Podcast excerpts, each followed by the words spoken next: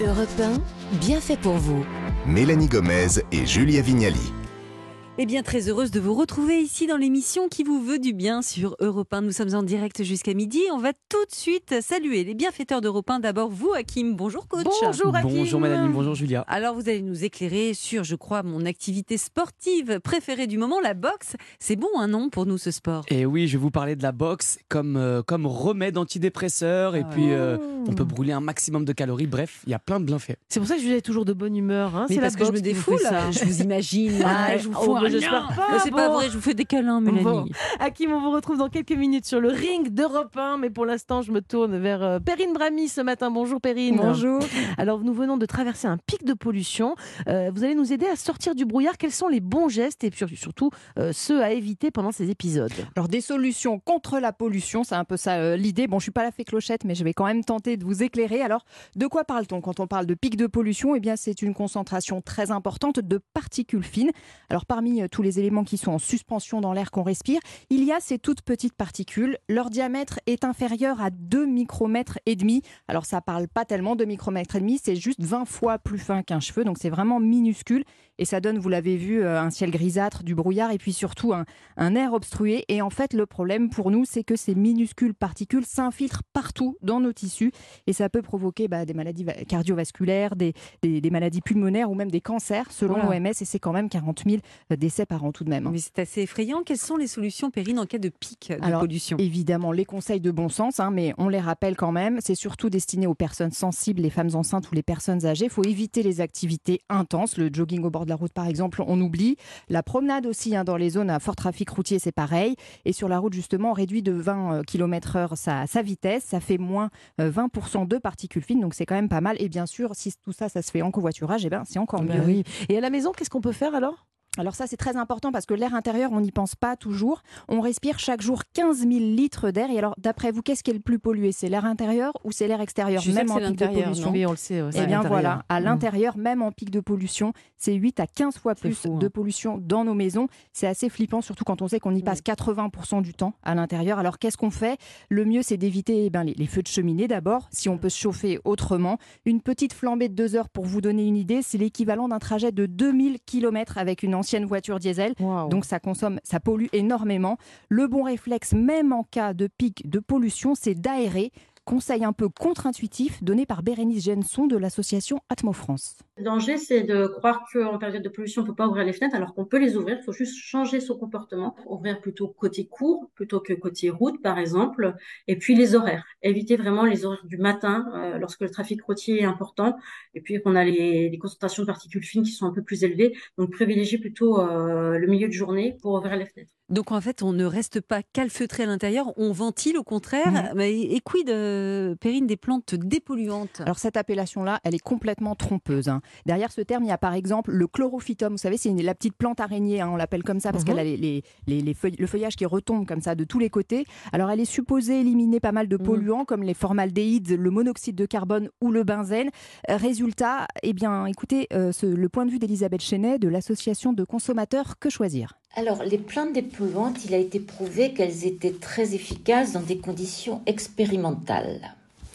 Tout le problème, c'est que les maisons, les appartements, c'est la vraie vie. Et là, on n'a aucune preuve de leur efficacité. Et manifestement, il y a eu des études hein, en intérieur, ça ne fonctionne pas.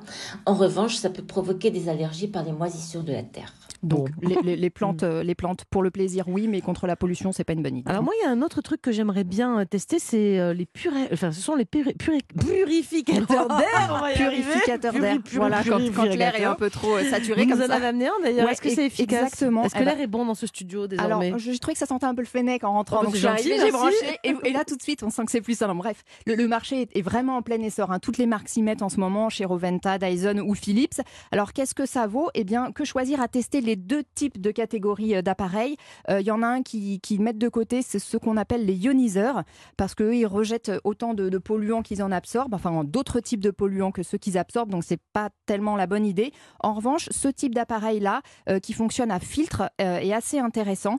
Euh, il faut cibler de préférence la norme B44200. Je vous ai amené celui de la société JVD, qui comporte un filtre, et ça c'est intéressant, un filtre qui s'auto-décontamine, donc il n'y a même plus Ah, besoin de le changer. Euh, L'entreprise est basée à Nantes, ça, ça C'est un petit bien appareil, hein, honnêtement, ça fait quoi Assez Ça fait design. 30 cm de haut Celui-ci, c'est la euh, version voilà, compacte. c'est Voilà, gris, c'est un cylindre. On peut le transporter voilà. partout, c'est assez, c'est assez design. Entreprise basée à Nantes avec des matériaux qui sont plutôt respectueux de l'environnement. Un produit 100% made in France, on l'appelle le Shield Compact. Euh, il élimine jusqu'à 80% de contaminants type euh, virus et bactéries, euh, 99,6% des polluants, mais aussi il est efficace contre les allergènes et les mauvaises odeurs. J'ai testé ce week-end, Mhm. j'ai fait la dernière raclette de la saison, je l'ai branché. En 5 minutes, il n'y avait plus du tout vrai, d'odeur. génial. Donc euh, ça permet comme ça de créer une sorte de bulle de protection personnelle qu'on peut déplacer. Bon alors ça a quand même un coût tout ça, hein, 500 euros, faut Mm. pas se mentir, mais il a l'air quand même très efficace de ce que j'ai pu moi tester. Allez on y croit On, respire. Merci Perrine pour cette en- enquête avec des conseils qu'on peut tous évidemment mettre en pratique. Allez, on va changer de sujet maintenant, ça y est. Et oui, on enfile nos gants de boxe et on va se défouler pour bien terminer cette émission.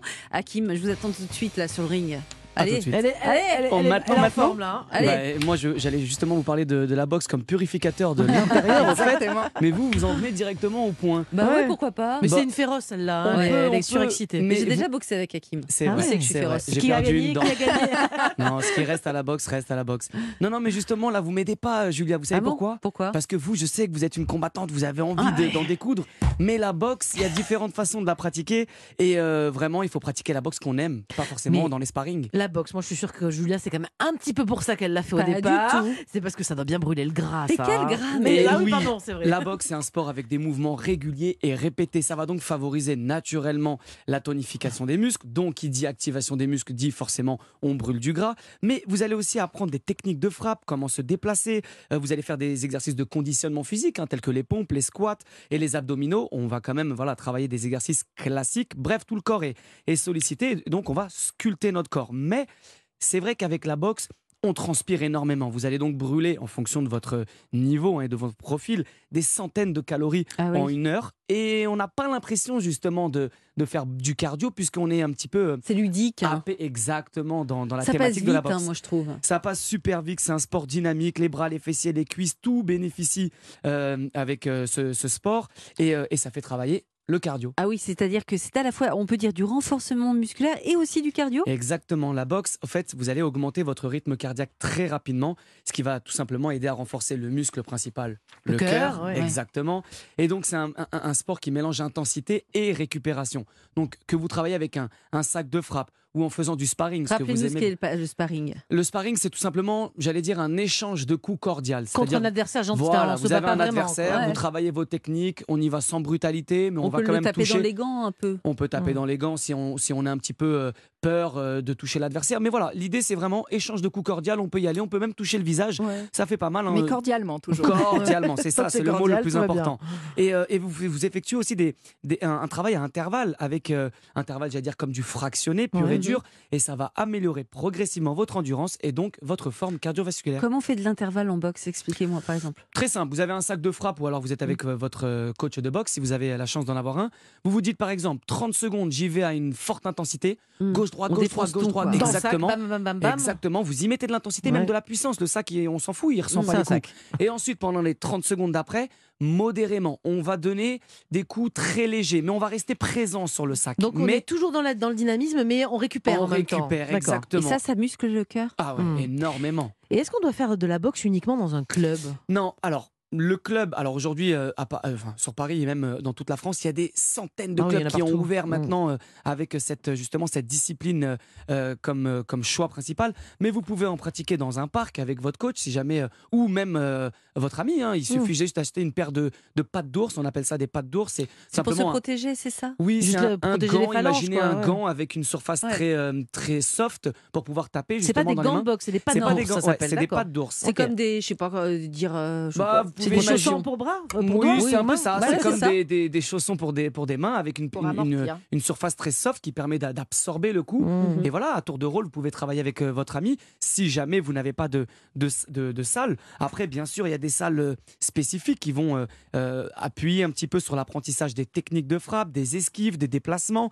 Bref, la, en fait, la boxe, c'est un bon moyen de renforcer aussi sa confiance en soi. C'est vrai. Et c'est pour ça que je vous disais en, en début de chronique, il faut choisir la boxe qui, euh, qui vous ressemble. Ça peut être la boxe anglaise, mais la boxe taille, c'est marrant pour Ah, les moi, gens. Non? Alors là, vous parlez à un, un- Ah oui, un convaincu. Anglaise, boxe taille, c'est pas qu'il y a une rivalité, c'est juste que l'anglaise, Mm. pour ceux qui ne connaissent pas, c'est une boxe qui va se pratiquer qu'avec les Et la Mhm. boxe thaïlandaise, on, y va, mêler- on met les jambes. Exactement. bam. Et donc, je trouve ça super complet et il y a encore plus de technique. Franchement, merci beaucoup Hakim. Moi, je, je sais pas. Ça me vous donne envie Ah, je suis d'humeur à enfiler les Ah, gants. j'aimerais bien faire un faire petit combat vous. cordial contre Oui, Julia Prochaine fois, je vous ramène les gants. Ah, aller j'adorerais. avec grand Allez, let's go. plaisir. Cette émission touche à sa fin maintenant. euh, c'est voilà, c'est terminé pour Bah aujourd'hui.